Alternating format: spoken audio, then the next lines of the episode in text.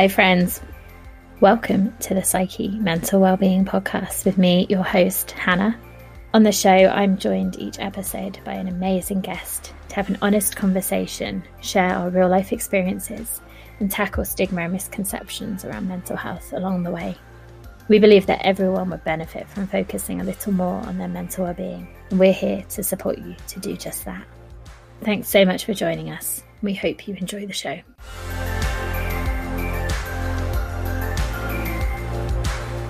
Hello, friends, and welcome back. Hope you had a good weekend, that you are doing well, that January is treating you well. And for anyone who prefers our kind of guest interview format, after two solo episodes today, we have an interview for you. So we're kind of back to our standard programming, I guess. Although sometimes I think it's fun to throw in a solo episode and share a bit more of my thoughts. So, yes, we are back with another interview, and we're joined by Minda today, and we are talking about improv, we're talking about play. Uh, so, some really fun topics. So, let's dive in, and I really hope you enjoy this conversation.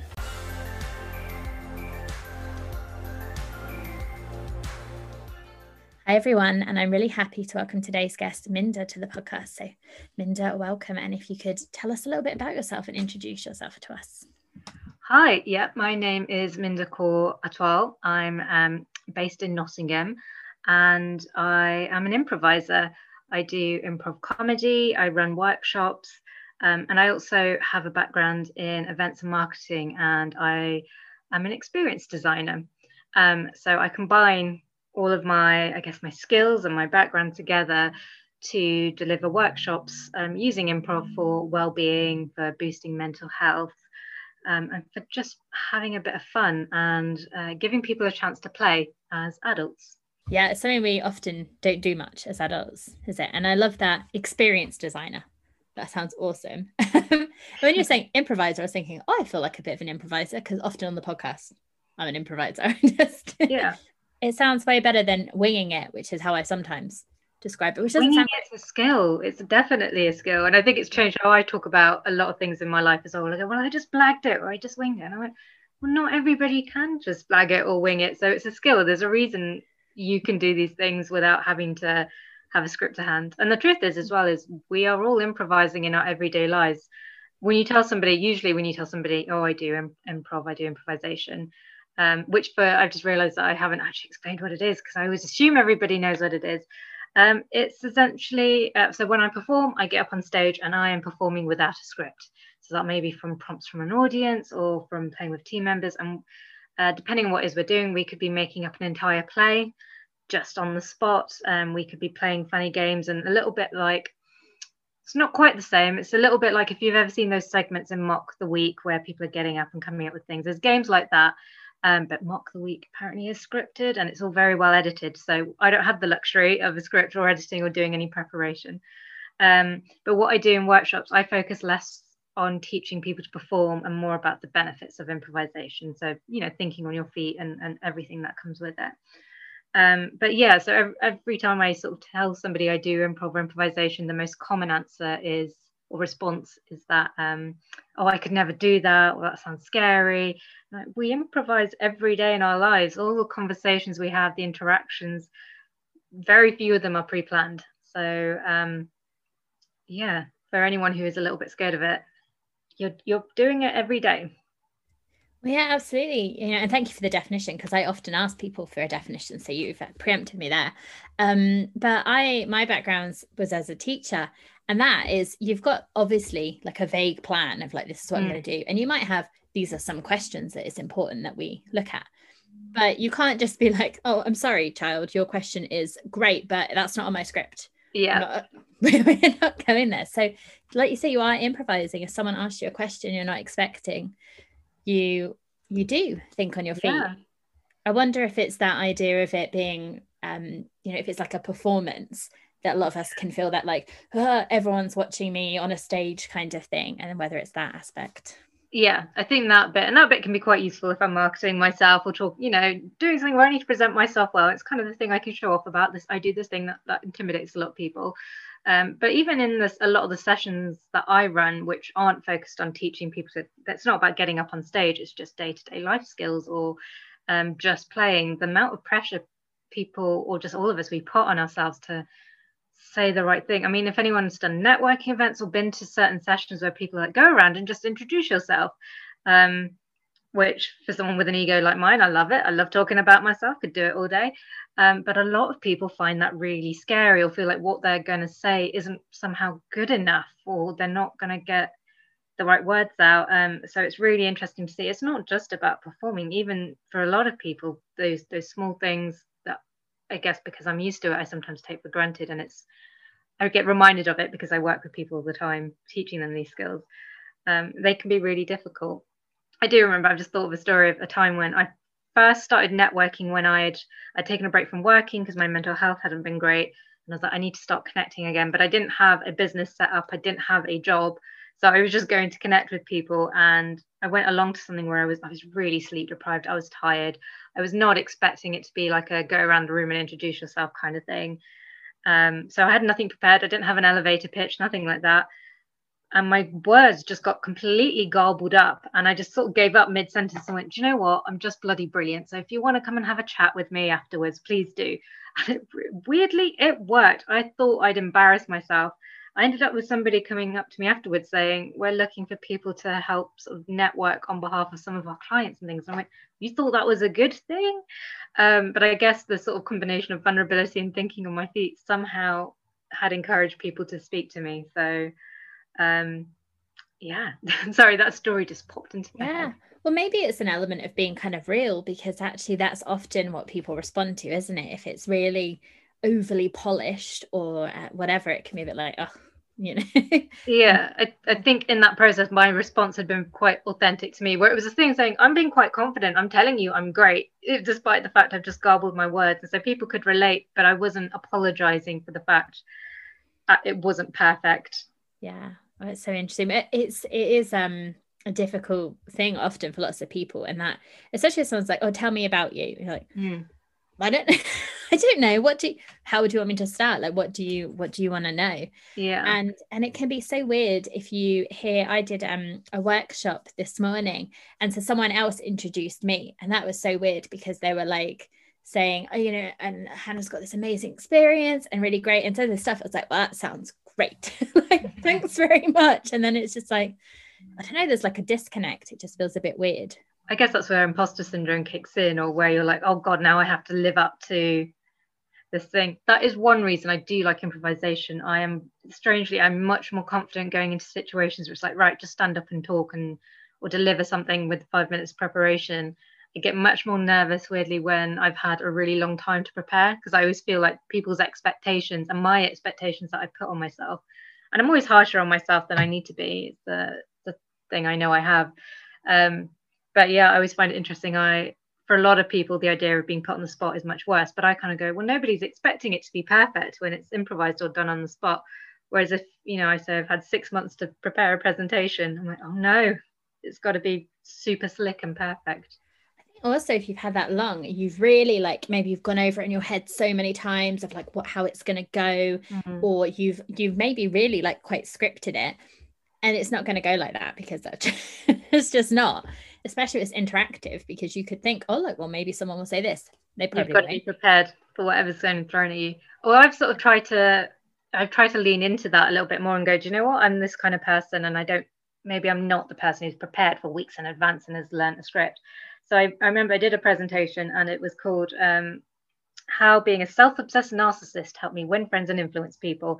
Um, just as a bit of a disclaimer, I'm definitely not a narcissist, but it was just a bit of an interesting title to get people into into the topic.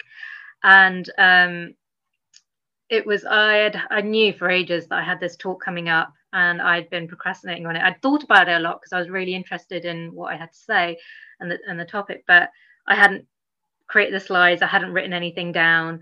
It was all in my head. And then about a week or two before the presentation, I got asked, Oh, can you send us the slides over? Of course, I didn't have the slides. You know, we need them by this point.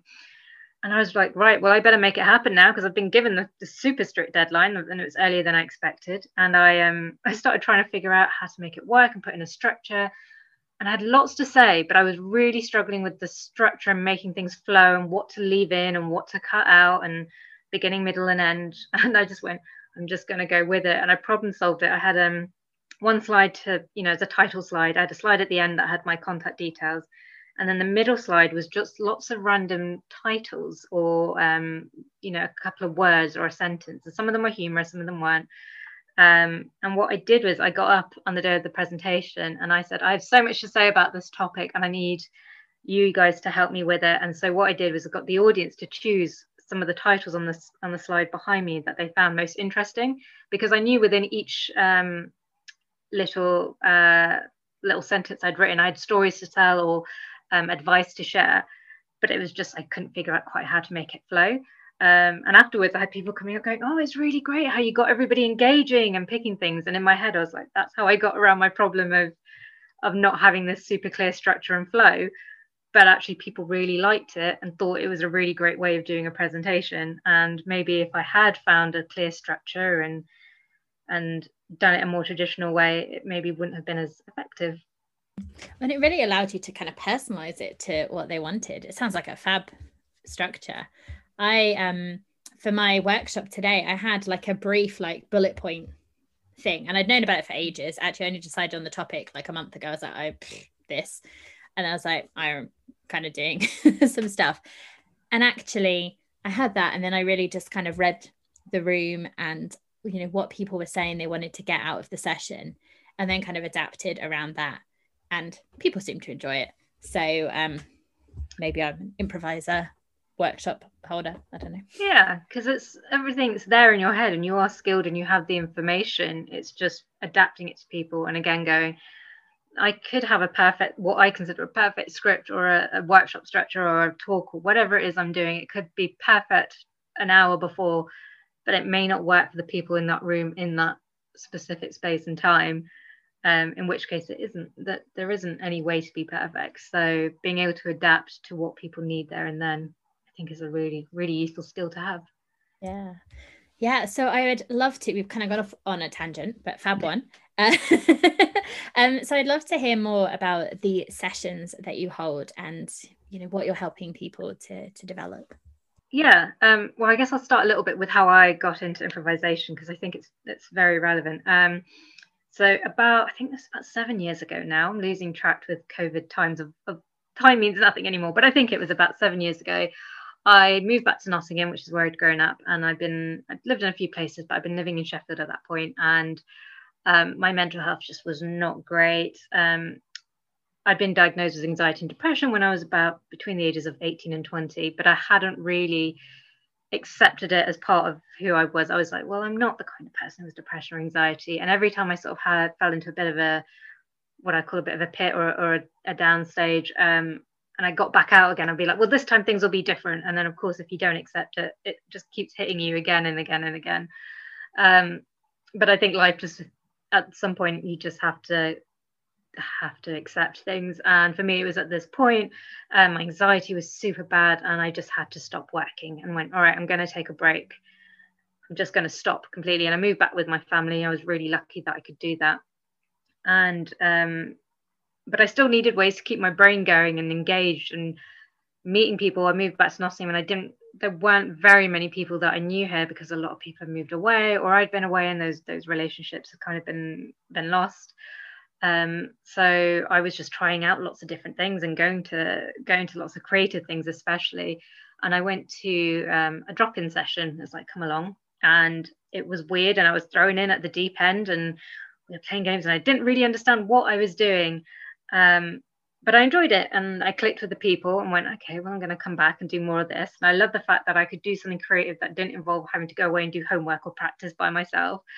Um, so yeah, I continued doing it. I ended up on the leadership team of this um, improvisation community or school, whatever you want to call it.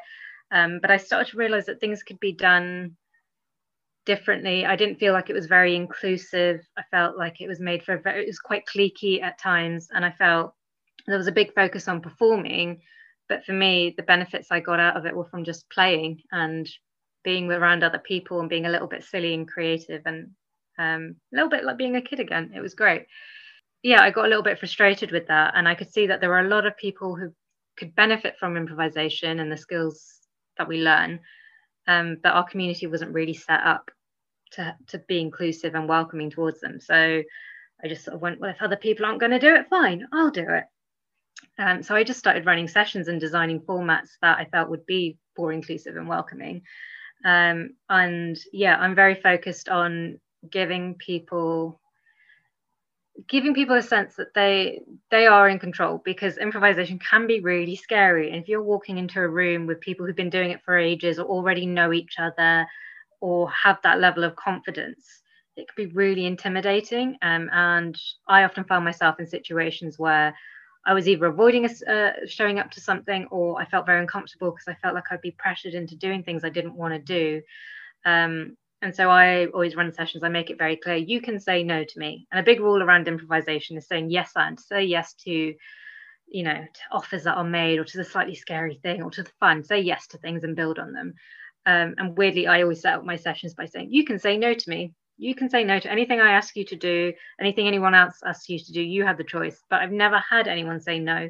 And I think a big part of that is because they know that they can keep going. And if they feel uncomfortable at any point, they've got to get out they they can stop whereas maybe in other people's sessions um, they wouldn't feel comfortable to do that so um, that's kind of how i ended up getting into it and, and sort of some of my thoughts behind it i think it's for me it's always about putting people first because i'm not i don't put on um, shows i perform and things like that i don't run a theatre i'm not putting on shows i don't my priority is always about making sure people are having a good experience and getting what they want out of it and leaving feeling good and confident. It's not about whether they're performing in a way that suits me or I'm going to want to put them on stage. Um, so that's yeah, that's how I got into it, and it's been really interesting and working with different groups of people. People have got different levels of confidence, different backgrounds. Um, I've recently just started working with a group who, um, a group of women. They're mostly immigrants and they have all different levels of English um, speaking skills, and and they were sort of referred from a, um, a domestic abuse charity organization, and I work with them, and it's been really lovely to see how uh, just little nudges can help boost people's confidence. Um, but also contrasting with different types of groups of people. So I've run exercises for um, a lot of business women in Nottingham some of whom do creative business as well, and just seeing the difference in how both the differences and the similarities actually in how people react to improvisation. So yeah, for me, a lot of it's around play, but it's mostly about making people feel good about themselves, building their confidence, and helping them de-stress. Yeah, and I wonder something I'm curious about, and I don't know whether this is maybe using improv in a slightly different way to the way you do, but I have this idea that you know when you're really like angry, if you could like act out a scene and really uh-huh. like get it out in in that kind of context that, uh, that it would be really therapeutic or if you've got a boundary that someone is crossing you're like i don't know how to you know to kind of improv around yeah. reinforcing that that that could give you a real confidence boost and i don't know if that's you know. Yeah that's really interesting. So yeah i i have thoughts on this because it's it's in the world of improv all of this stuff is fascinating to me. So I yeah I like to try to set clear boundaries in my improv because while I do you know it does help with mental health and it can be very therapeutic it isn't therapy. So we do have to be careful in, in terms of what we go into and, and boundaries and, and, looking after people. Um, but ultimately as well anything that you are saying or the way you are reacting whether it's in a game or a scene or whatever it is we're doing it's coming from your head and it's coming from where you're feeling there and then in the moment. So it is only natural that whatever if there's something playing on your mind it's going to impact the way that you play. Um i mean think about like being a kid if a kid's just been told off or something they might be you know and then they're sent off to play they might be a little bit stroppy for a bit or they might be you know however they've just reacted they're going to take that into their next interaction with with other kids or other people um so I think, yeah, it can be an interesting thing. And I think we learn a lot about ourselves through playing. So it can be really useful in that sense. But it is just about setting those careful boundaries and making sure we're not treating it as therapy. It's therapeutic, but it isn't therapy. Yeah. And I think that's a really clear, uh, important distinction, isn't it? and i guess it's also if you've got a group keeping everyone safe and if i'm really angry and it maybe would really help me to to let that out in an improv and shout at someone well it's probably not going to help the other person to be shouted at yeah. because yeah. yeah. exactly but it's just kind of working out sometimes as well you can sense like in a group situation like do you know what whatever activities you have planned, they are just not going to work. You guys have had a long day or you're stressed out or whatever it is, let's shift things. Um, or maybe actually somebody is in a really bad mood and you're like, okay, what exercise can we do to to help this person that's going to help them de- you know de-stress a little bit and get into the right um, get into a better mindset and do you find that when people, you know, first come, there's maybe all the the nerves, but do you, do you think people find it difficult to get into that sense of play? Because as adults, I think it sometimes can be something that we just don't often make time for. Yeah, um, I think it's really, it's been so interesting just to see how hard some people find it. I think if you're the kind of person where you've signed up to a traditional, especially improvisation class or course, you probably already have an element of that. Like you've already said yes to something along the way. There's something in your personality or your life experiences that have gone yes this this might be for me. Um, if it's a group of people where they've sort of been told hey here's a thing you can do and it hasn't necessarily been off their own backs or worse i don't particularly like working people who feel like they've been pushed into it by their boss or something like that and they're like right we're going to do improv and they're like we don't want you know want those forced training sessions. Um, but yeah seeing how different people react. Um, a few years ago, I spent time in the Netherlands working in a service design um, company, and there they used a lot of creative activities that totally shifted my way of thinking about a lot of the work that I do, and, and particularly business related stuff. And I learned about Lego Serious Play, which is using Lego within workshops to help. Um, it could be troubleshoot ideas or, or idea creation, all kinds of things. Um, and lots of different tools and exercises that to me from the outside just looked like the kind of things you would give a child to do, which might be creating collages or cutting things up or creating um, little like little models or something of a, of a space in order to solve business problems or come up with new ideas. And I saw sort of these very serious looking businessmen in grey suits who you'd kind of think they would never get into this, but they did and they really enjoyed it and it worked for them um, so kind of seeing even even the people who you might think okay they're never going to get it actually it's just a case of unlocking that side of them and making them feel comfortable and like they're not going to be made fools of or being made to do things that they don't want to do. Um, i just had as well with one of the groups of women that i worked with I, I was pushing them slightly a little bit more out of their comfort zones and she hadn't fully understood the instructions to an exercise so i repeated them and she went oh so you want me to act like a fool. And i was like i mean yes i guess i do. I want you to act like a fool. Because to her um, she it was a very unusual thing to do to kind of act in a slightly more childlike way or use her imagination like that. Um, but i think it's for some of us as well it's really interesting from a diversity point of view as to who finds it easier to fall into that that kind of mindset.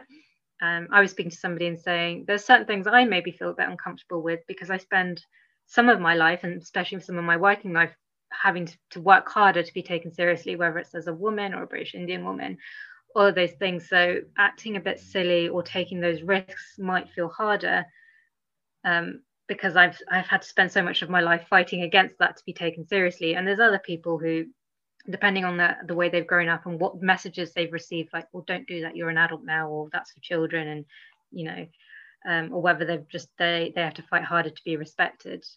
Um, there can be sort of obstacles to overcome to get people into that mindset.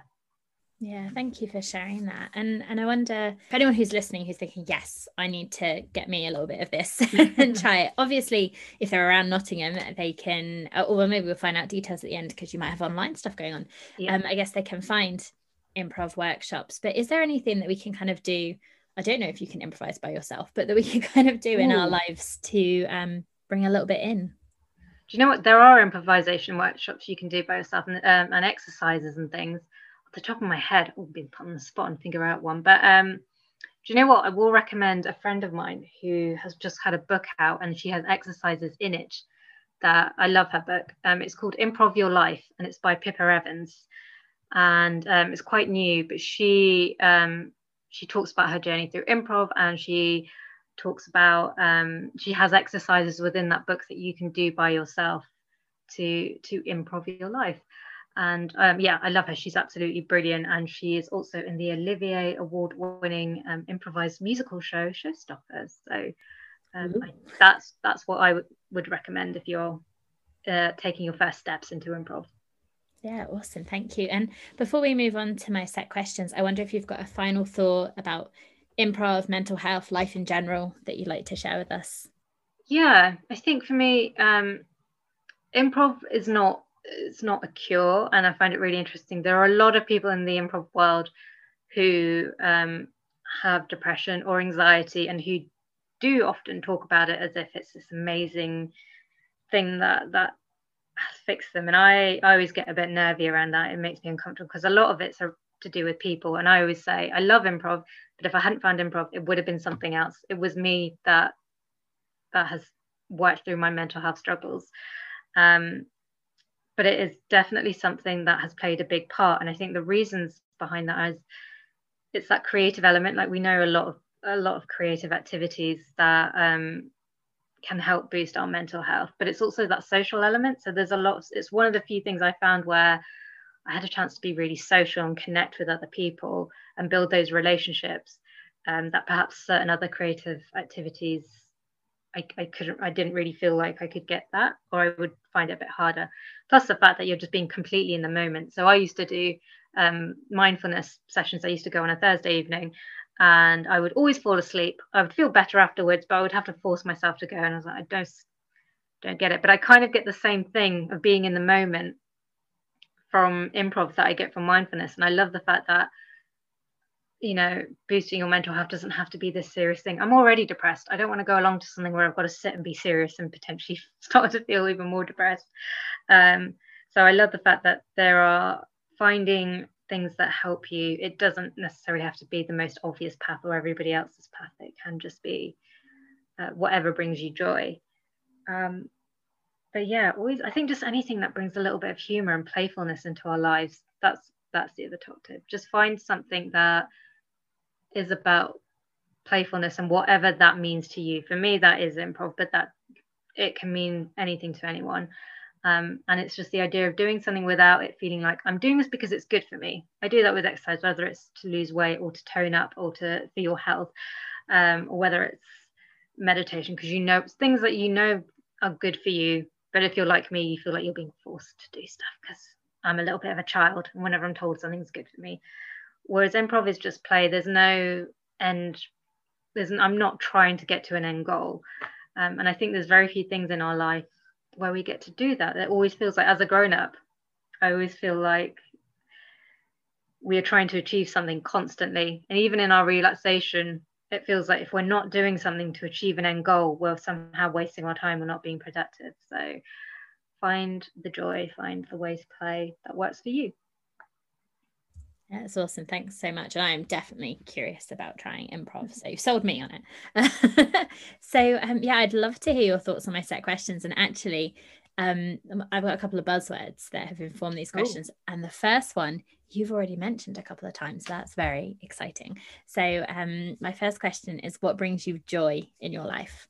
Oh, what brings me joy? Um, people, I think, is for me. And I think that's central to my own business and any work that I do, it's people connecting with people, having conversations, particularly if they spark off ideas, and also knowing that I have created a positive experience with someone, that I've left them in someone and they're feeling even better than they did before we we got talking. I think that for me is joy.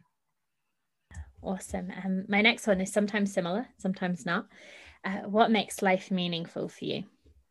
Oh, yeah. I guess for me again, it's the same thing. I've been thinking about this because I've been working a little bit in my business recently and thinking about my why, um, both in business and in life. And I think, yeah, it's again, it's people and having that connection and knowing that you've made a difference to someone. And it could just be in a very tiny, small way, but I think that that's really important to me. And I think it's just become even more clear because we've had this huge period of lockdown and being disconnected from people um, and not necessarily feeling that connection in the same way um, for a very long time.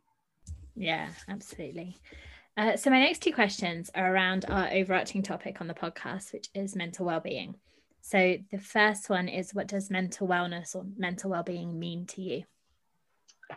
Um, for me, what does it mean? It's it's a difficult one because I think it's covered so much of my life in terms of I'm now 32. I think if I look back, my struggles with depression anxiety probably happened when I was about 16, or at least that's where it became obvious to me. So it's one of those things where you talk about mental health and well-being. It's just life to me because I'm, I'm not sure I know the difference.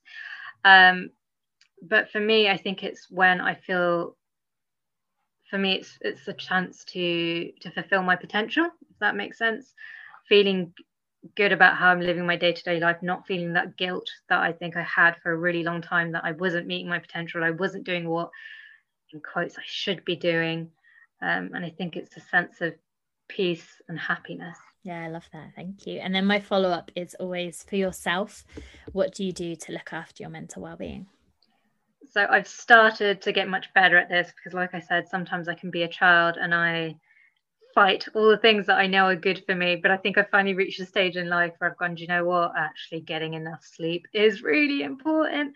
I used, I don't know how I did this. I used to do a nine to five and like three hours of sleep. And then I would crash on a Saturday morning, get up, go visit another city where my friends were, go on a crazy night out.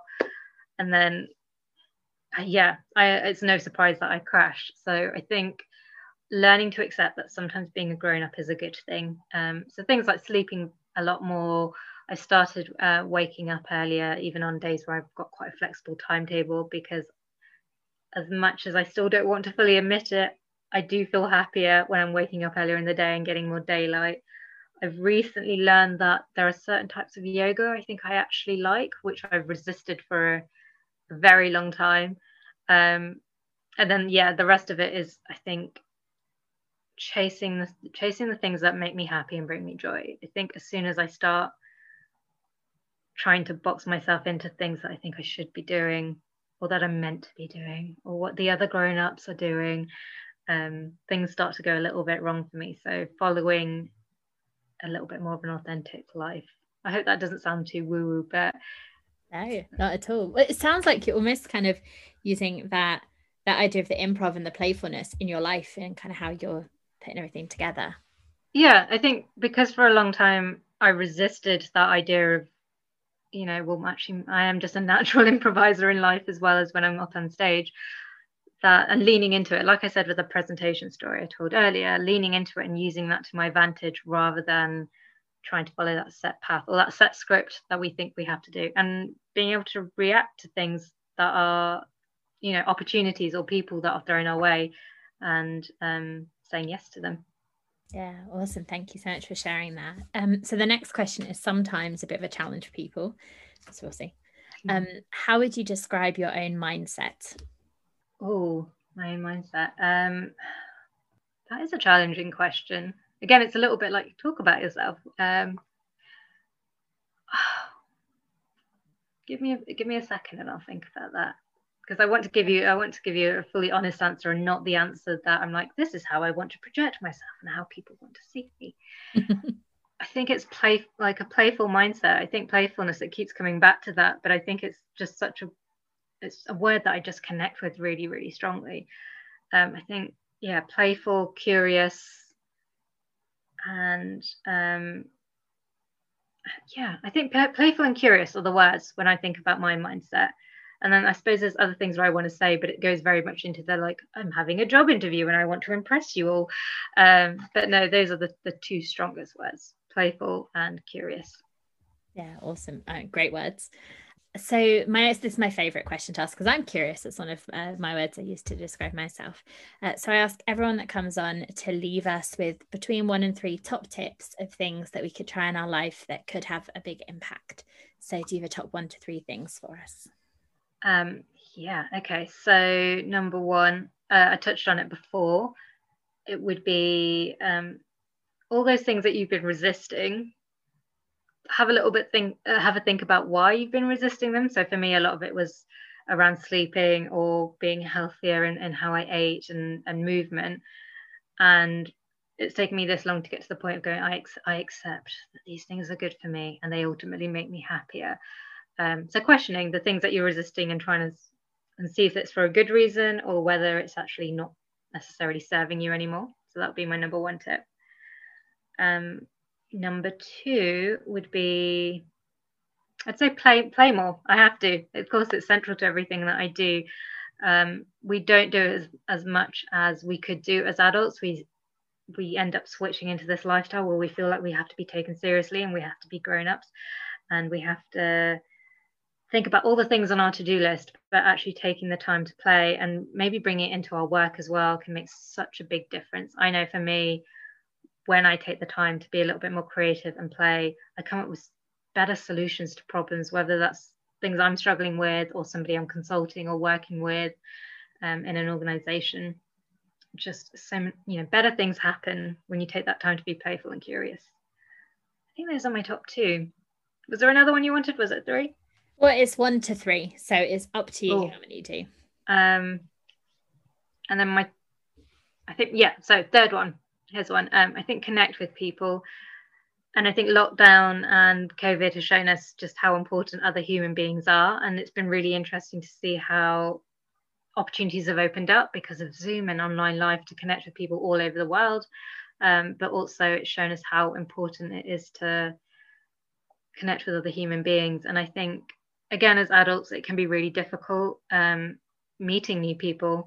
It can be a bit strange, like when you don't have school or university or workplaces where you you meet people who who bring out the best in you. But um, exploring and getting curious and trying new things. So like i said like i did when i found improv or i still do it. I go to weird creative events or i go to museums and i try to find situations where i can connect and talk to people. And it may just be one conversation that i have that i go home and i'm like you know what? I loved that. I connect with somebody. Or it may be i connect so much that we end up meeting up again and they become a friend for life so um, connect with others and take the time and the opportunities when you can to meet other people. Yeah, amazing. Thank you so much. Three awesome tips. And I think that one, as adults, like you said, it it can be. I was thinking as you were saying that, you know, about making friends as an adult can be so difficult because yeah, when you're younger, it's like at school or at like some club that you go to, but for adults.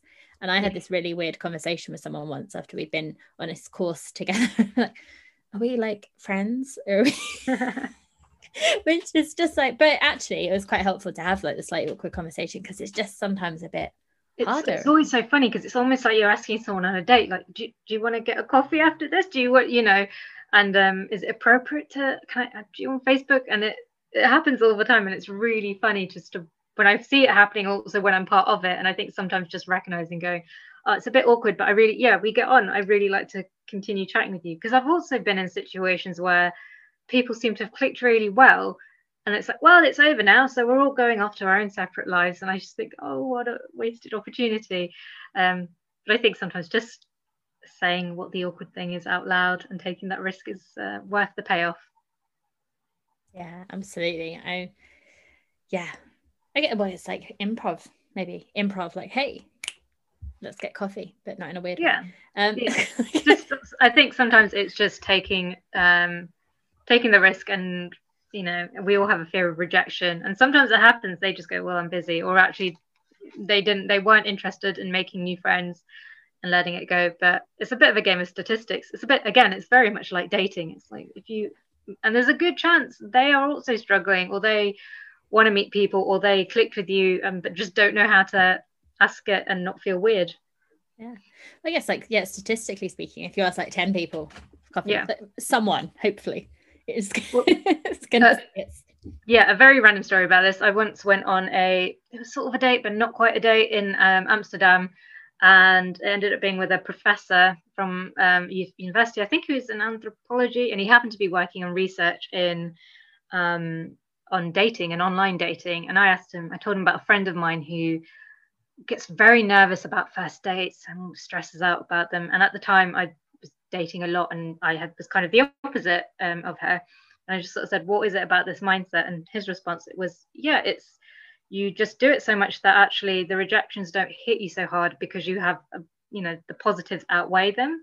And so you don't put so much emphasis and focus on the times where you are rejected or somebody says no, because you have so many other people saying yes or so many other positive experiences. And it's it's horrible because there's lots of cases that in life where you just have to do things and take the risk and face rejection, but the more you do it, the easier it becomes, and um, the re- rejections don't hit so hard.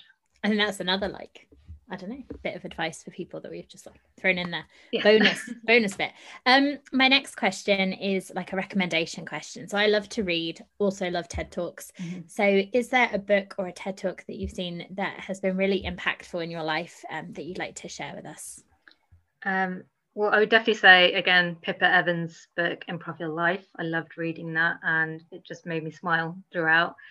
Um, so I would definitely say that. Um, other books, I don't think there's been sort of one standout thing for me that sort of I pick up bits and pieces from different places. I often struggle with a lot of self-help books or business guidance books because I think people can be saying the exact same thing, but you just got to find the person who says it in a way that speaks to you best. I did enjoy when I was starting to look into manifestation things because I am sort of always call myself a bit of a cynic and I'm not the kind of person who considers themselves to be particularly spiritual or anything like that. But I just went through a phase where I was saying, I'm going to look into this manifestation thing. And the secret didn't really work for me. But um, a woman, Pam Grout, has written um, a couple of books. Uh, I think her first one was called E Squared. And I just liked the way it was written and the, the kind of, it helped with my mindset. I think, particularly when I was struggling with my mental health quite a lot. And um, playing into my idea of playfulness and curiosity and just getting excited about what opportunities could be out there. Um, so yeah, I think that that was a really interesting one for me at that point in my life. Awesome. Thank you so much for that. And then that brings me to my final question, which is quite sad because I've been really enjoying chatting with you. And, and that is where people can connect with you. And if you've got anything going on kind of online that people can join in, if or if they're in Nottingham, uh, where can we find you?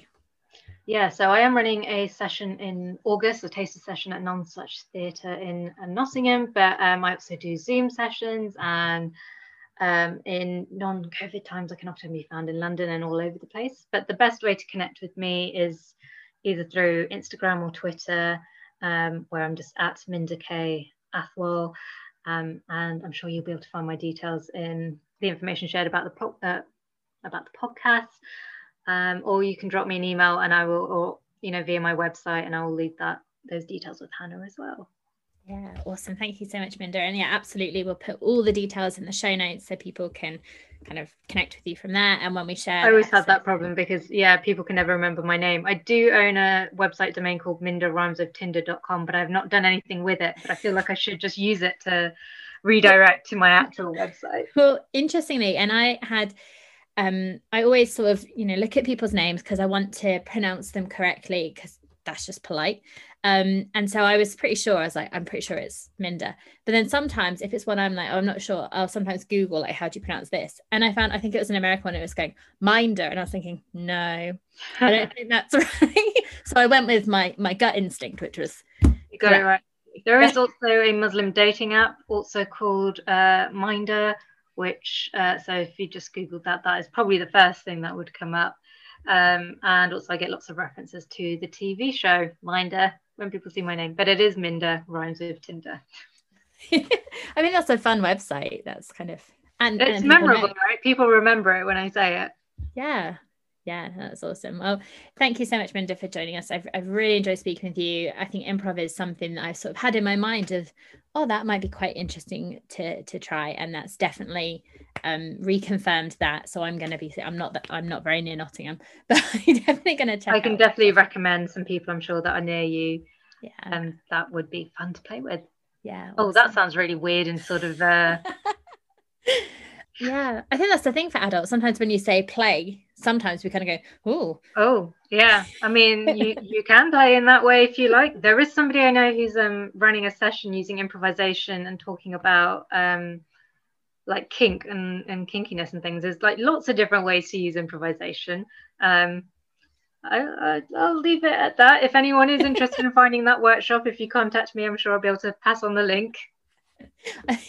no judgment at all. Yeah, yeah yeah I, I, think it's that isn't it it's letting go of that what you think people think you should be doing what you should be doing and kind of just going what am i into and if you're into yeah. improv and kink then hey if it makes it. you happy and you're not hurting anyone else then why not Yeah, exactly. I think that's an awesome and quite fun place to finish the podcast. so thank yeah again. Go out and play with other people eventually.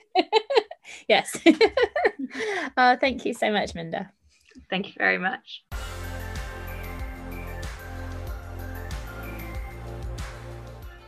So thanks again to Minda. And actually, Minda's workshop was August just gone. So we're kind of, I think this is the last of the interviews from the sort of big bank of interviews that I'd recorded to come out. So um, definitely check out her website and uh, find her to to see if there's anything that she has going on if you're interested. Um, and yes, I really I really enjoyed this conversation. I still haven't checked out improv. Um, I definitely, when, Minda was saying about the reminder of sleep, definitely something I'm feeling at the moment from working a couple of sort of later, working and volunteering actually, sort of some later hours. So definitely that has been a, a reminder for me. And actually, something I was thinking about listening back to this episode was uh, when Minda said that having tried mindfulness and that not really working for her. And I think sometimes things will come along that kind of get held up as this amazing kind of cure all. And I think sometimes that happens a bit with mindfulness. Like it is this amazing thing. And I think it can be really great. Um, and there's some really great approaches around mindfulness based stress reduction, mindfulness based cognitive therapy. But it doesn't work for everyone. So if you are listening and you're thinking, I've tried it, it just doesn't work, it makes me feel worse, then I just wanted to, um, yeah, just to, to kind of bring that up that that's okay. Not everything works for everyone, and maybe something that is more active, something that you are more in the moment and doing uh, something or being active in some way maybe works better. So, having a bit more fle- flexibility and really kind of figuring out what works for you because life is not a one size fits all. And I really like the message that for me came out in this conversation of being playful, of being curious, of finding things that bring you joy and trying things out and sort of taking that little bit of a risk and trying because sometimes you don't know if, if something's going to work for you until you try it but also not being disheartened if something does doesn't work for you that maybe that's just not the right thing for you and to try something different yeah, and try a few things, play at a few things, not taking it too seriously until you find something that does work for you. So, yeah, that's my kind of takeaway. Um, I'd love to hear what your takeaways are so you can connect with me across social media at Psykhe Coaching, P S Y K H E Coaching. I always love to hear from you. So, any feedback, any suggestions, anything like that, then do get in touch and we will be back next week with another episode. So until then, as always, take care of yourself, be kind to yourself, and I'll speak to you soon. Bye for now.